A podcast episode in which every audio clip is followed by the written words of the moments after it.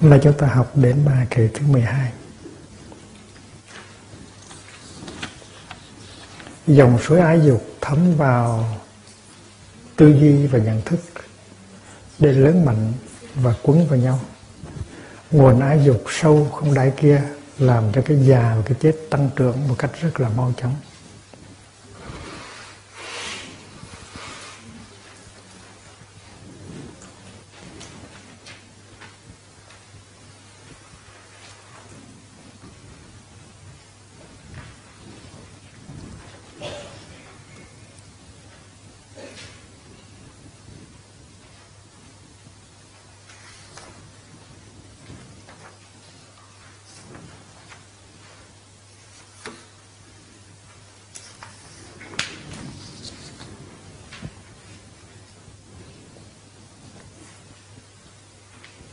Phù tùng ái nhuận trạch,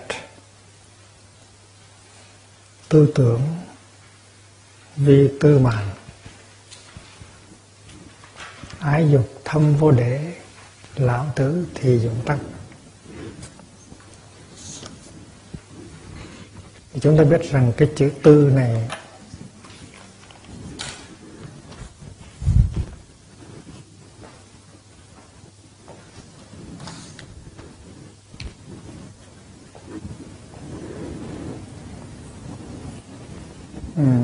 mình có thể dịch là tư duy, thinking, nhưng mà cái gốc của nó là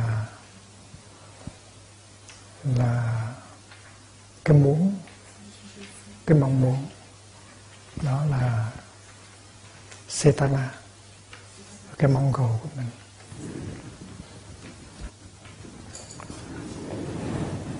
Vậy thì mình có thể dịch là mong cầu được,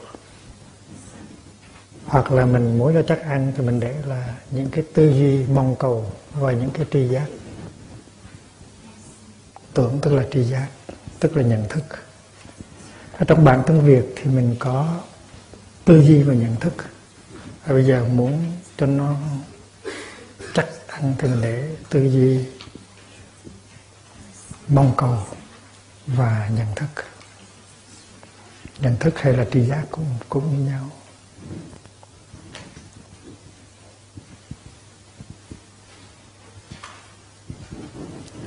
Phù tùng ái nhuận trạch nghĩa là lẽ thường á, thì cái dòng ái dục kia nó thấm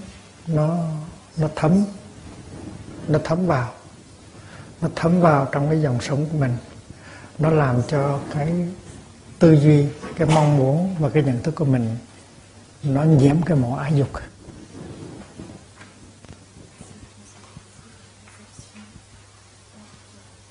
Nó như là một cái dòng, ái dục như là một cái dòng, nó thấm vào đất và nó nhuộm cái màu ái dục tất cả những cái tư duy, những cái mong muốn và những nhận thức của mình. Tư mạng để là cho nó lớn lên mà nó cuốn vào nhau. Ái dục thâm vô để, ái dục đó, nó sâu, nó không có đáy. Lão tử thì dụng tăng, cái già và cái chết đó, do cái ái dục mà nó đi tới rất là mau. Bây giờ chúng ta đi sang bài thứ 13. Những cành nhánh của cây ái dục cứ tiếp tục sinh trưởng, không ngừng nghỉ. Cũng bởi vì chúng được nuôi dưỡng bằng thực phẩm ái dục. Thêm giờ cũng.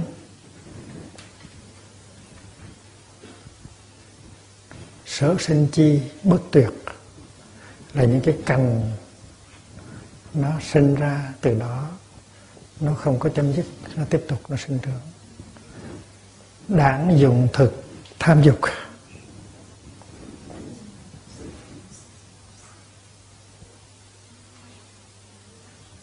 Là tại vì chúng nó sử dụng cái nguồn thực phẩm gọi là tham dục, như là phân mình bón vô, thành nó càng lá, nó càng ngày nó càng lớn. Sở sinh chi bất tuyệt, đảng dụng thực tham dục. Những cái cành của cây ái dục nó mọc lên sở sinh không ngừng, là tại vì nó đã sử dụng cái thực phẩm ở bên ngoài ái dục. Dưỡng oán, ít khưu trụng,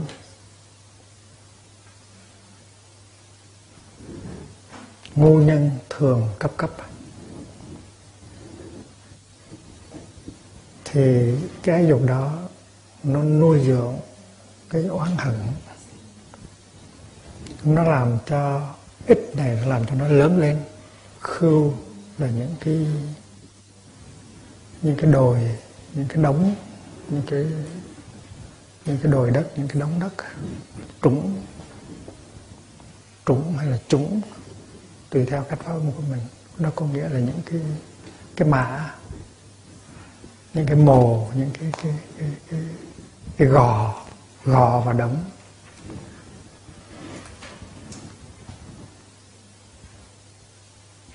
Nó nuôi dưỡng, nó chất lên thành gò, thành đống. Ngu nhân thường cấp cấp là những người không có trí tuệ. Ngu nhân là người không có trí tuệ, cứ luôn luôn miệt mài. Cấp cấp là miệt mài, bận rộn đi về phía đó.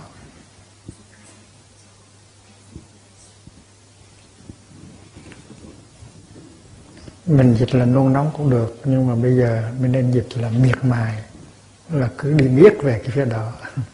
Miệt mài là cứ đi miết về phía đó. Cấp cấp này không có nghĩa là gấp gấp, mà nó là miệt mài, nó là bận rộn, nó nghĩ tới chuyện đó và nó cứ đi về hướng đó hoài, và là miệt mài. Thì bài kệ này cho mình thấy cái hình ảnh của cây ái dục. Vì cái nguồn thực phẩm ái dục đó cho nên cành lá cây ái dục nó cứ tiếp tục lên, và nó tạo ra những cái khổ đau, những cái hưởng oán càng ngày càng lớn, như là đồi, như là đống gò đống. Ấy vậy mà những người không có trí tuệ cứ miệt mài đi về hướng đó. Bài thứ 14. Trong ngục thất có gông có cùm, nhưng người có trí tuệ không thấy những dụng cụ này là thứ gông cùm vững chắc nhất. Cái loại gông cùm ái nhiễm cột người ta vào vòng hệ lụy mới thật là loại gông cùm kiên cố. Tuy ngục hữu câu điệp. Tuy là trong nhà giam nó có những cái câu, tức là những cái dụng cụ. Câu là một cái móc câu làm bằng đồng, làm bằng sắt. Cái chữ điệp này á, có thể là cái chữ khóa mà viết lộn.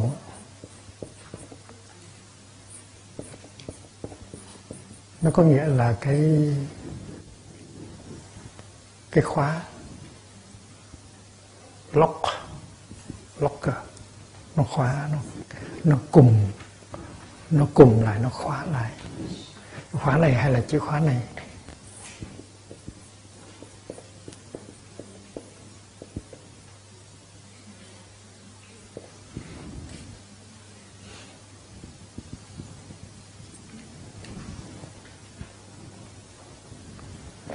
Tuy là trong nhà giam nó có những cái xiềng, những cái khóa, nhưng mà tuệ nhân bất vì lao, nhưng mà những người có trí tuệ không cho đó là những cái thứ kiên cố nhất, những cái đó có thể phá ra được. Tuy nó làm bằng sắt, bằng đồng nhưng mà có thể phá được. Nhưng mà ngu kiến thê tử tức. Nhưng mà những người không có trí tuệ, nó bị kẹt vào, tức là nó bị chằng đứng lại trong cái vòng vợ con, trong cái vòng hệ lụy, trong cái vòng tình dục á. Thì bao nhiêu cái chi khí của nam nhi, của người con trai, bao nhiêu cái khí phách anh hùng không còn nữa. Lý tưởng cũng bỏ luôn, chí nguyện cũng bỏ luôn, là vì cái gông cùm đó.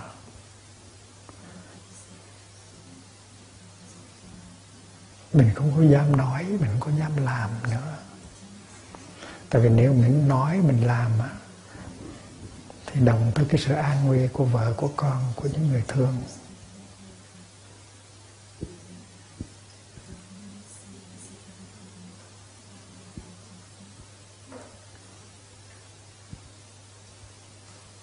Sở dĩ mà người làm cách mạng sống độc thân là vì vậy. Tại vì khi mà người cách mạng sống độc thân thì người làm cách mạng có cái là nói ra và làm ra những cái điều mà mình cho là đúng, và đem lại giải phóng an vui cho đất nước. Nhưng mà khi mình có một cái bầu đoàn thê tử cần phải ăn học, cần phải an vui, thì nó mới đưa ra những cái điều kiện là nếu bạn nói thì gia đình anh lãnh đủ, nếu anh làm đó là gia đình anh lãnh đủ.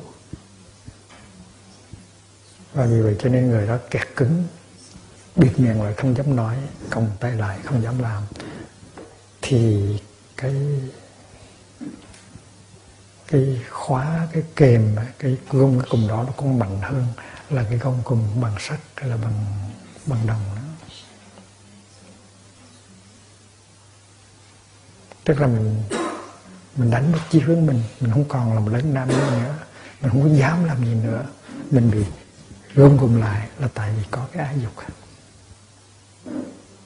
Cho nên những người ở ngoài đời mà họ đi làm cách mạng là họ cũng phải xa lìa ái dục họ mới làm cách mạng được. Chứ đừng có nói là mình có những chí hướng khác như là chí hướng đồ đời, như là Siddhartha. Cái chữ thê tử này nó có nghĩa là vợ con, nhưng mà ở đây nó có nghĩa là ái dục, cho nó không có nghĩa là vợ con thường đâu. Mình phải hiểu như vậy. Nhiễm trước ái thầm lao, tức là cái vướng vào, nhiễm vào, vướng vào cái ái dục đó, thì cái đó là cái gông cùm thật sự là kiên cố, thậm là rất very very lao, tức là solid.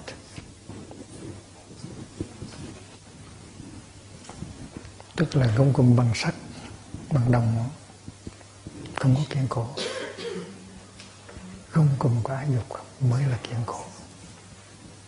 Nó làm tiêu tan cái ý chí của nam nhi, của mẹ anh hùng. Bài thứ 15. Người có trí tuệ thấy ái dục là một thứ ngục tù kiên cố, khó thoát ra khỏi. Người ấy biết rõ rằng phải đoạn trừ ái dục thì mới thực sự được an vui.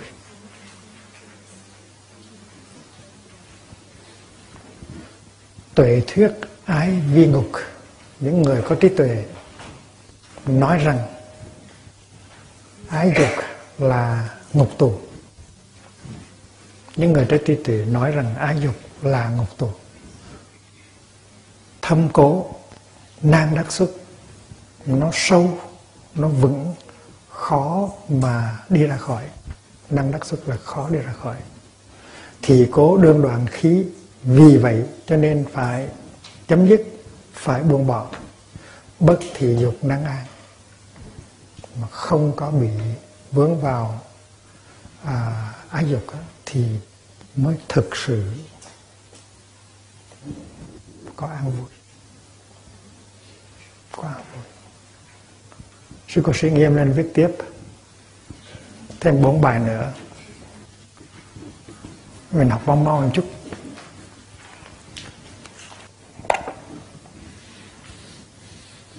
Viết bên này này ha.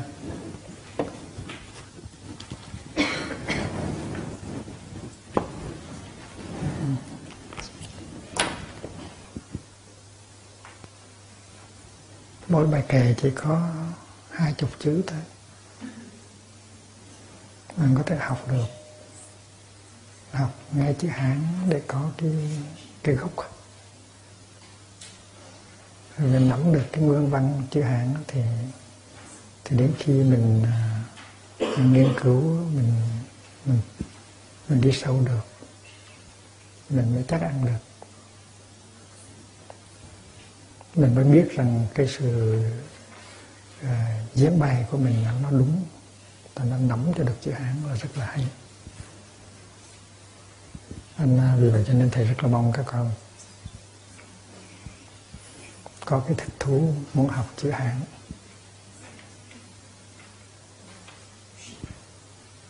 Học vui lắm, học chữ Hán vui lắm. Ở trong 20 chữ này, có bài kệ này,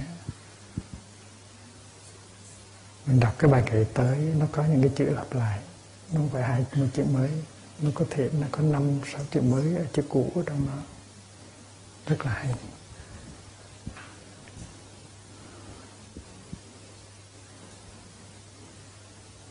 Bài kệ thứ 16: kiến sắc, thấy sắc mà bị mê hoặc, đó là vì không biết quán vô thường. Kiến sắc tâm mê hoặc, bất duy quán vô thường.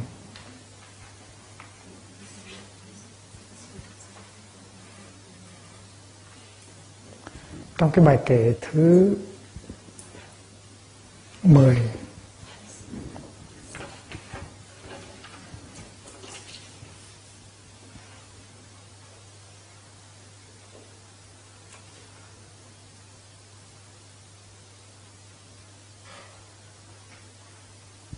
trong bài kệ thứ 11, mình đã học được rằng chỉ có tuệ giác mới giúp cho mình đào được gốc rễ của cái cây ái dục.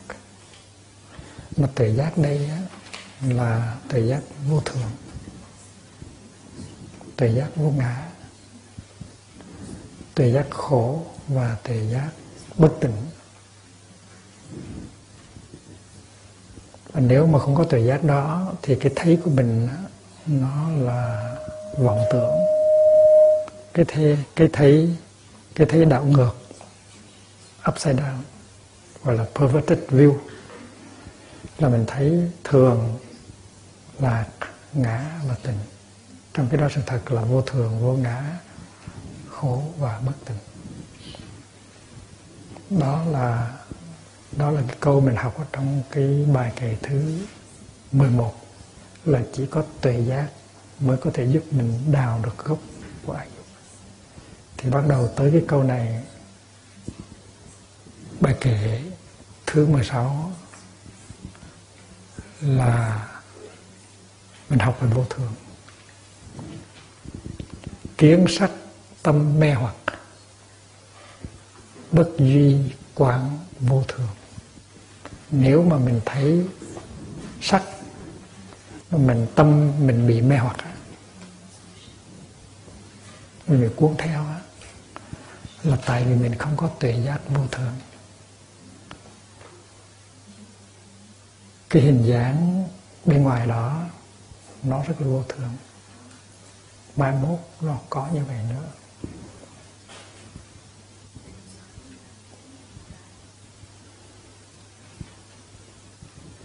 Thành ra ở đây nó có quán vô thường. Vô thường là một trong 4 cái pháp quán.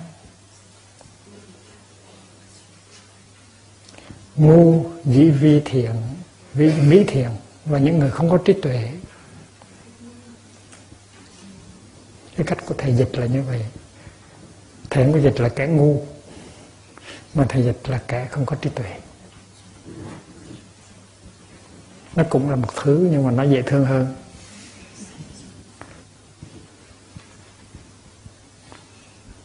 Thay vì nói thầy Arita sao ngu quá, thầy nói thầy Arita sao mà thầy dại quá.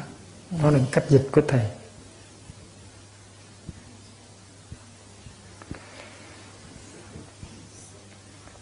Ngu dĩ vi mỹ thiện, là những người thiếu trí tuệ thì cho nó là đẹp và nó là lành. Cái bề ngoài hào nhoáng đó đó, cái bề ngoài mỹ miều đó, đẹp trai đó, cái đó mình cho là mỹ, mình cho là thiện. Nhưng mà nó không có mỹ hay thiện, tại vì nó không có chân. Nếu không có chân thì không có thiện, không có mỹ. Ngu dĩ vi mỹ thiện, những người không có trí tuệ thì cho đó là đẹp, cho đó là lành. Giỏi quá, xem viết mau á. An tri kỳ phi chân, đâu có biết rằng cái đó nó không phải là chân, không phải là một cái gì rất là thật, không phải là chắc thật, không phải là chân thật. Thầy thấy văn dịch này rất là hay, là tại vì mình có chữ chân, the true, mình có chữ mỹ, có chữ thiện, the good and the mỹ, the beautiful, the true, the good and the beautiful. Mình nhìn cho kỹ thì trong đó nó không có thật. It's not true. Bởi vì vậy cho nên it's not good either, it's not beautiful either. Vì nó không phải là chân, cho nên nó không phải là mỹ và không phải là thiện. Ba cái đó nó đi đôi với nhau. Thấy sắc, thấy một cái nhan sắc mà tâm mình bị mê hoặc, sắc này có thể gọi là nhan sắc được. Tức là cái vẻ đẹp bên ngoài, tức là cái sự quyến rũ bên ngoài. Và bây giờ trong một thành phố có biết bao nhiêu là tiệm nó bán những cái sản phẩm gọi là cosmetic, những cái sản phẩm để làm đẹp á, cho đàn bà và cho đàn ông bán rất là chạy. Tại người nào cũng muốn có một cái trang điểm bên ngoài để hấp dẫn, nhưng mà kỳ thực ở trong không có gì thật hết.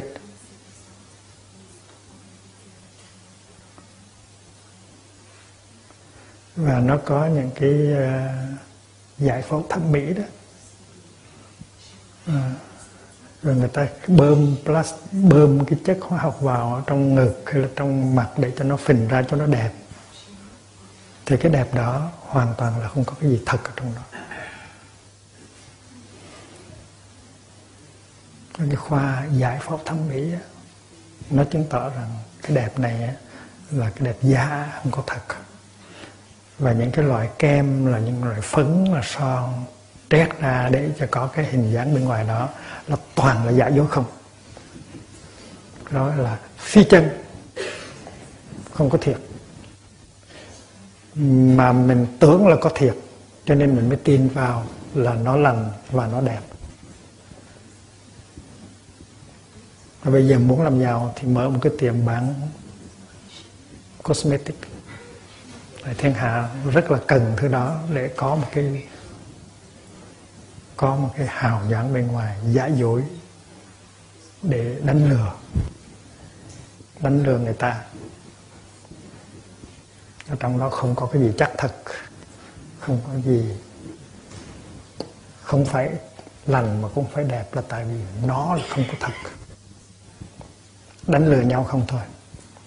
Sự thật là mình rất là hôi.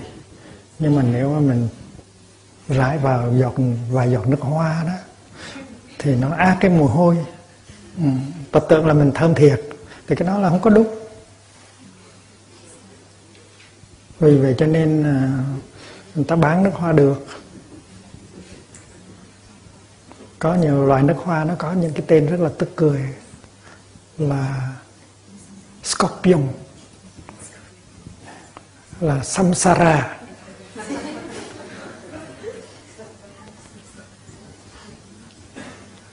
Nó nói đúng sự thật ấy.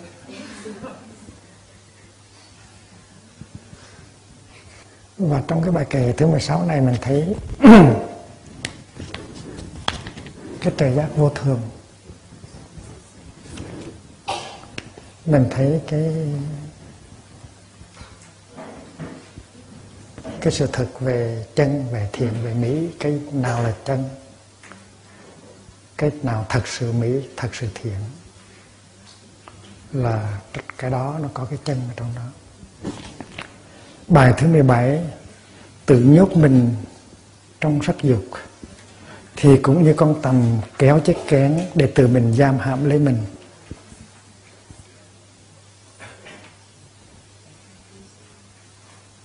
Bậc trí giả có khả năng đoạn trừ và buông bỏ dục tưởng, không thiết tha gì đến những đối tượng ái dục, cho nên mới tránh thoát khỏi mọi khổ nạn.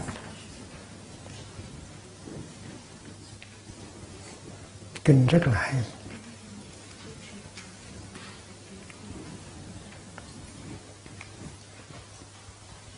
Dĩ dâm lạc tự lý,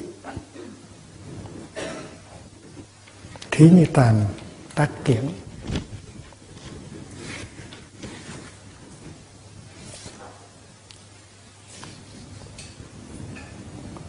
Lấy cái lạc thú của dâm dục, lấy cái ái dục mà tự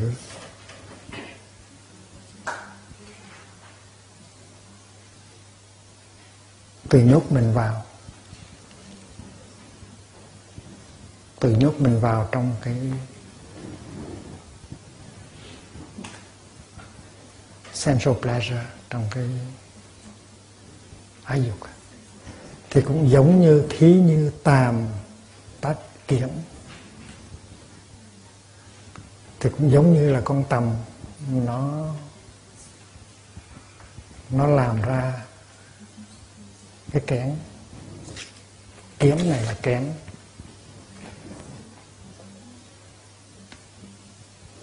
Để nó tự giam mình vào trong đó.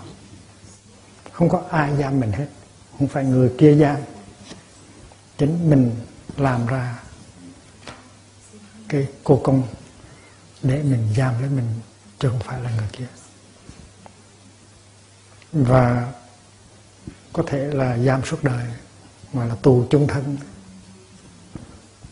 tự mình làm ra.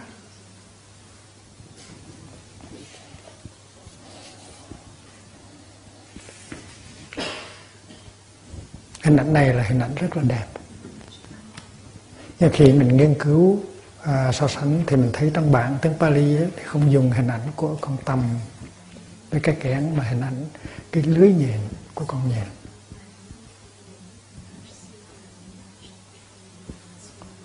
Có lẽ dịch giả đã sử dụng một hình ảnh nó thân thuộc với người Trung Quốc hơn là hình ảnh của con nhện. Tại vì trong bản Pali á, là rõ ràng là cái lưới nhện. Bởi vậy trong cái kinh trong Pali nó có cái hình ảnh của cái lưới nhện Makataka.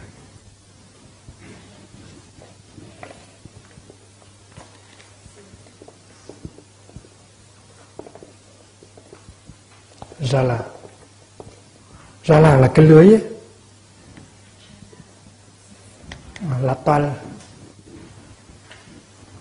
là toàn d'araignée Makataka.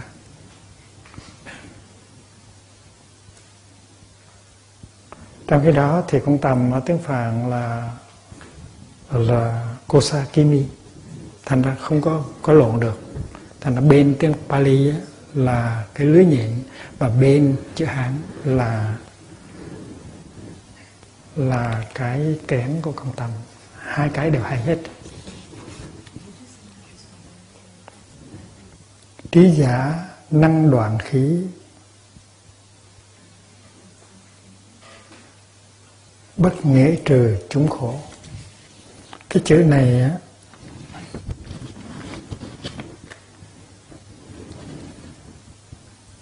có thể đọc là chữ hễ hay đọc là chữ nghĩa.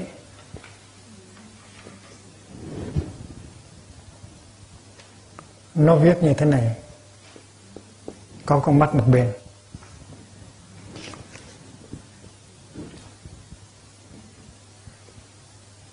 Nó viết như vậy.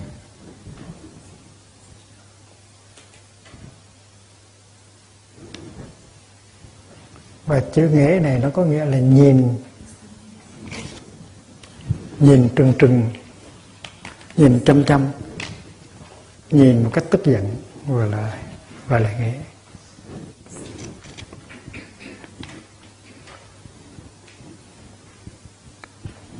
Những người có trí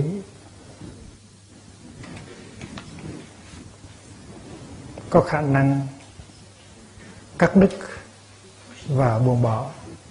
Đoạn khí, đoạn là cắt đứt, khí là buông bỏ. Bất nghĩa trừ chúng khổ.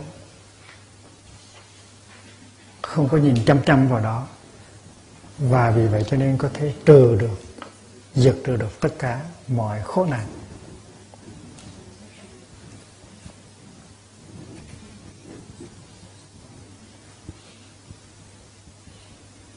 Một cái đặc điểm của kinh này á, là sử dụng rất là nhiều hình ảnh, rất là tuyệt diệu. Và một trong những hình ảnh đó là hình ảnh của con tầm, nó kéo thành chiếc kén làm cái tù ngục để tự giam nó. Cũng như là trong tiếng Pali nói là con nhện, nó làm ra cái lưới để tự giam hãm mình, tự nhốt mình trong sắc dục, tự lý, tức là tự trùm mình, tự nhốt mình ở trong sắc dục. Thì cũng giống như là con tầm, nó làm ra cái kén để giam mình. Người trí thì có khả năng chấm dứt và buông bỏ, không có đoái hoài tới, và do đó cho nên có thể diệt trừ được tất cả những cái khổ nạn. 18. Kẻ có tâm ý phóng đãng, khi nhìn vào một đối tượng ái dục thì có thể cho đó là một cái gì tinh khiết, không biết rằng sự tăng trưởng lớn mạnh của ái ân sẽ đem tới bao nhiêu hệ lụy tù ngục kiên cố sau này. Thêm chữ kiên cố, tại vì ở đây mình có chữ lao là kiên cố. Lao là kiên cố.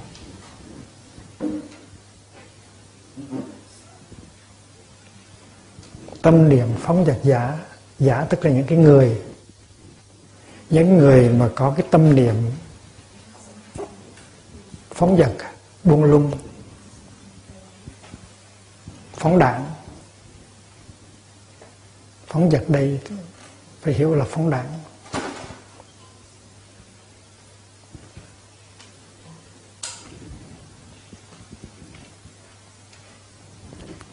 Kiến dâm dĩ vi tình là thấy những cái đối tượng, chứ dâm đây là hình ảnh của đối tượng của ham muốn. Thấy cái hình ảnh sex, hình ảnh của ham muốn kia là một cái gì trong sạch, nhưng mà kỳ thực là nó không trong sạch, nó là bất tình, là asubha.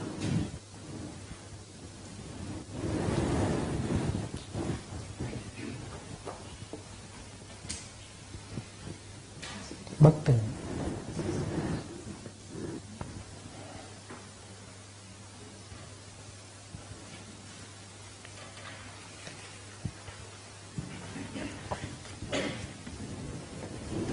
Thì ở đây ấy, mình học về vô thường. Ở đây mình học là bất tịnh.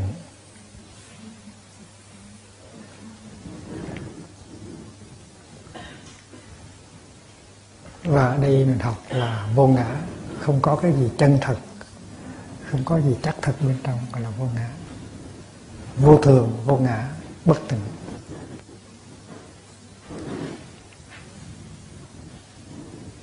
Những cái người mà có tâm niệm phóng đạn thì thấy đây đối tượng ái dục là một cái gì trong sạch, tinh khiết. Mình thấy cái đối tượng kia là tinh khiết. Nhưng mà nhìn cho kỹ thì không có sự tinh khiết.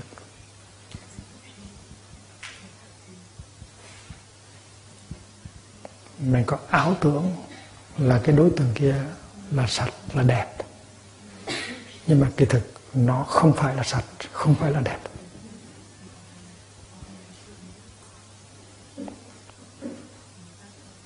Cái đối tượng kia có thể có một cái vỏ ngoài sạch và đẹp, nhưng mà trong nội dung nó không có sạch, nó không có đẹp. Cái đó gọi là quán bất tịnh. Cái phương pháp đó là quán bất tịnh, lột trần ra để thấy cái sự thật ở trong, không có bị lừa dối bởi cái hình thức, cái giả dối bên ngoài, đánh lừa nhau.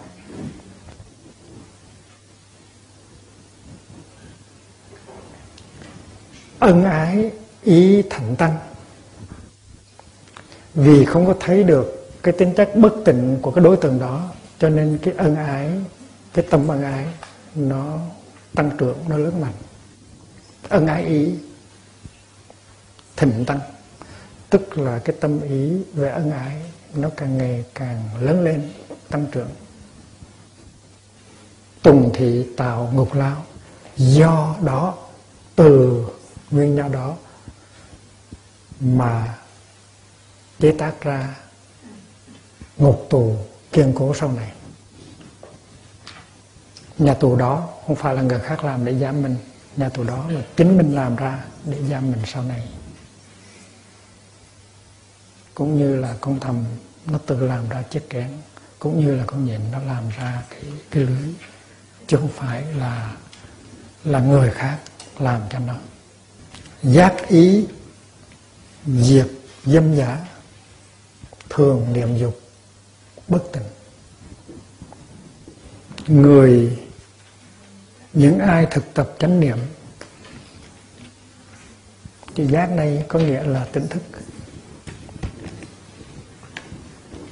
và cư sĩ Chiết Khêm đã dịch từ chữ sati, sati tức là smriti, là chánh niệm.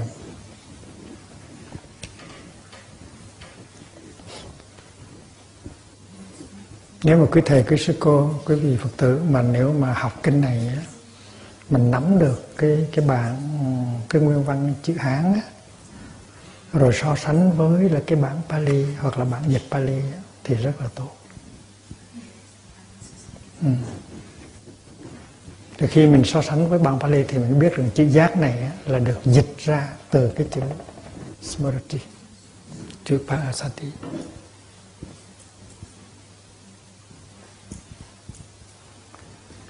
Chữ giá đây có nghĩa là những người, those, những cái người thực tập chánh niệm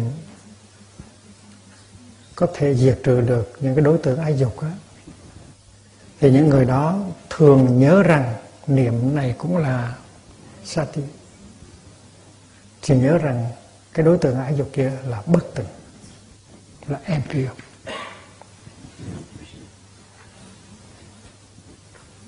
Tùng thị xuất tà ngục, do đó, nhờ đó mà ra khỏi cái địa ngục của hệ lụy, của tà ma. Do đó diệt trừ được dục ý, ra khỏi ngục tù và thoát khỏi tai nạn già chết.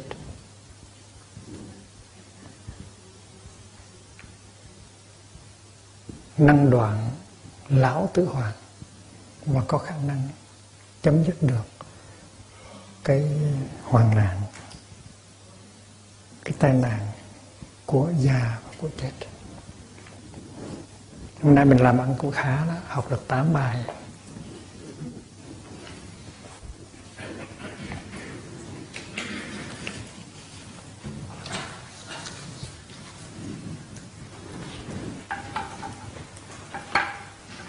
Bên phía các thầy thì trong khi pháp đàm có tìm ra được những cái khá hay,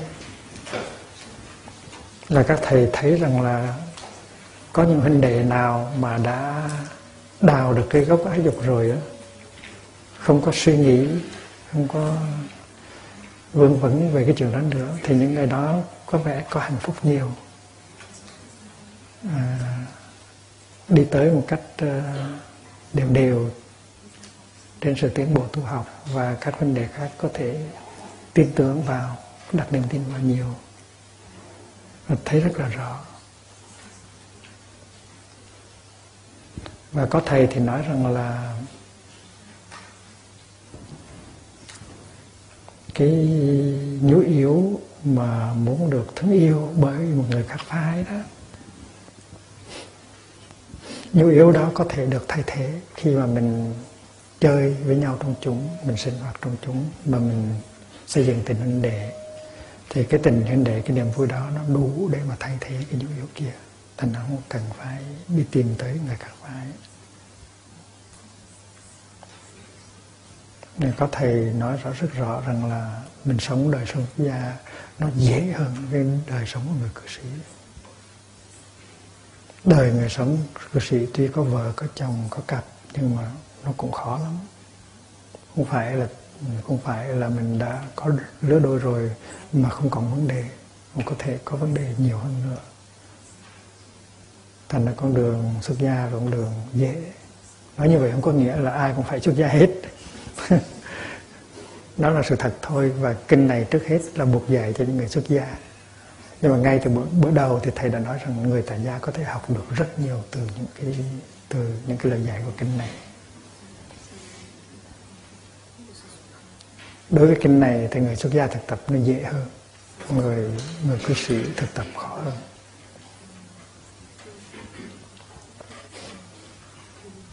Và mình phải nghiên cứu như thế nào để có thể áp dụng được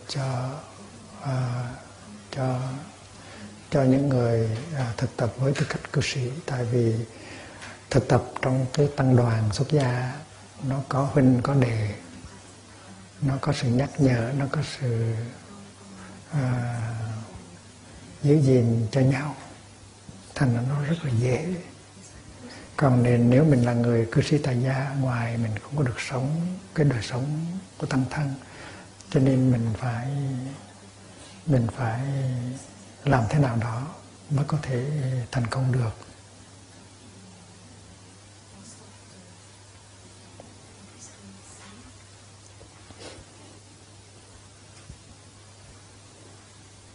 Thành ra những cái buổi pháp đàm nó rất là quan trọng. Mình pháp đàm chung, nhưng mà đôi khi mình cũng phải pháp đàm riêng. Những người trẻ cũng nên pháp đàm riêng thỉnh thoảng, tại vì những người trẻ khi mà ngồi với nhau là có thể nói ra được những cái mà mình ngại ngùng không có nói trước những cái người lớn tuổi hơn mình. Những người lớn tuổi cũng vậy, nghĩ rằng giữa mình với nhau có thể nói được những điều mà mấy em còn trẻ chưa có chấp nhận được, chưa có đúng lúc phải nghe. Người cư sĩ cũng vậy, có khi thảo luận chung với những người xuất sĩ, nhưng mà cũng phải pháp đàm riêng để tìm ra những cái phương pháp, những cái đường lối để mà thực tập. Tại đây là một vấn đề muôn đời, và mình thấy rằng Đức Thế Tôn đã đi rất là sâu vào vấn đề. Đức Thế Tôn đã đưa ra những cái gốc rễ rất là sâu sắc, và Ngài nói rõ ràng là cái dòng ái dục nó đi đôi với cái dòng tập khí và cái dòng mặc cảm. Và nhiều khi mình gây hệ lụy cho mình và gây hệ lụy cho người khác là tại vì mình có mặc cảm. Mình muốn chứng tỏ mình là một cái gì đó, một ai đó, có cái giá trị nào đó, và mình đưa người ta vào cái nỗi khổ, niềm đau. Mình làm cho người ta vướng mắc vào mình, rất là tội. Thành ra cái sự phân tích của Đức Thế Tôn rất là sâu.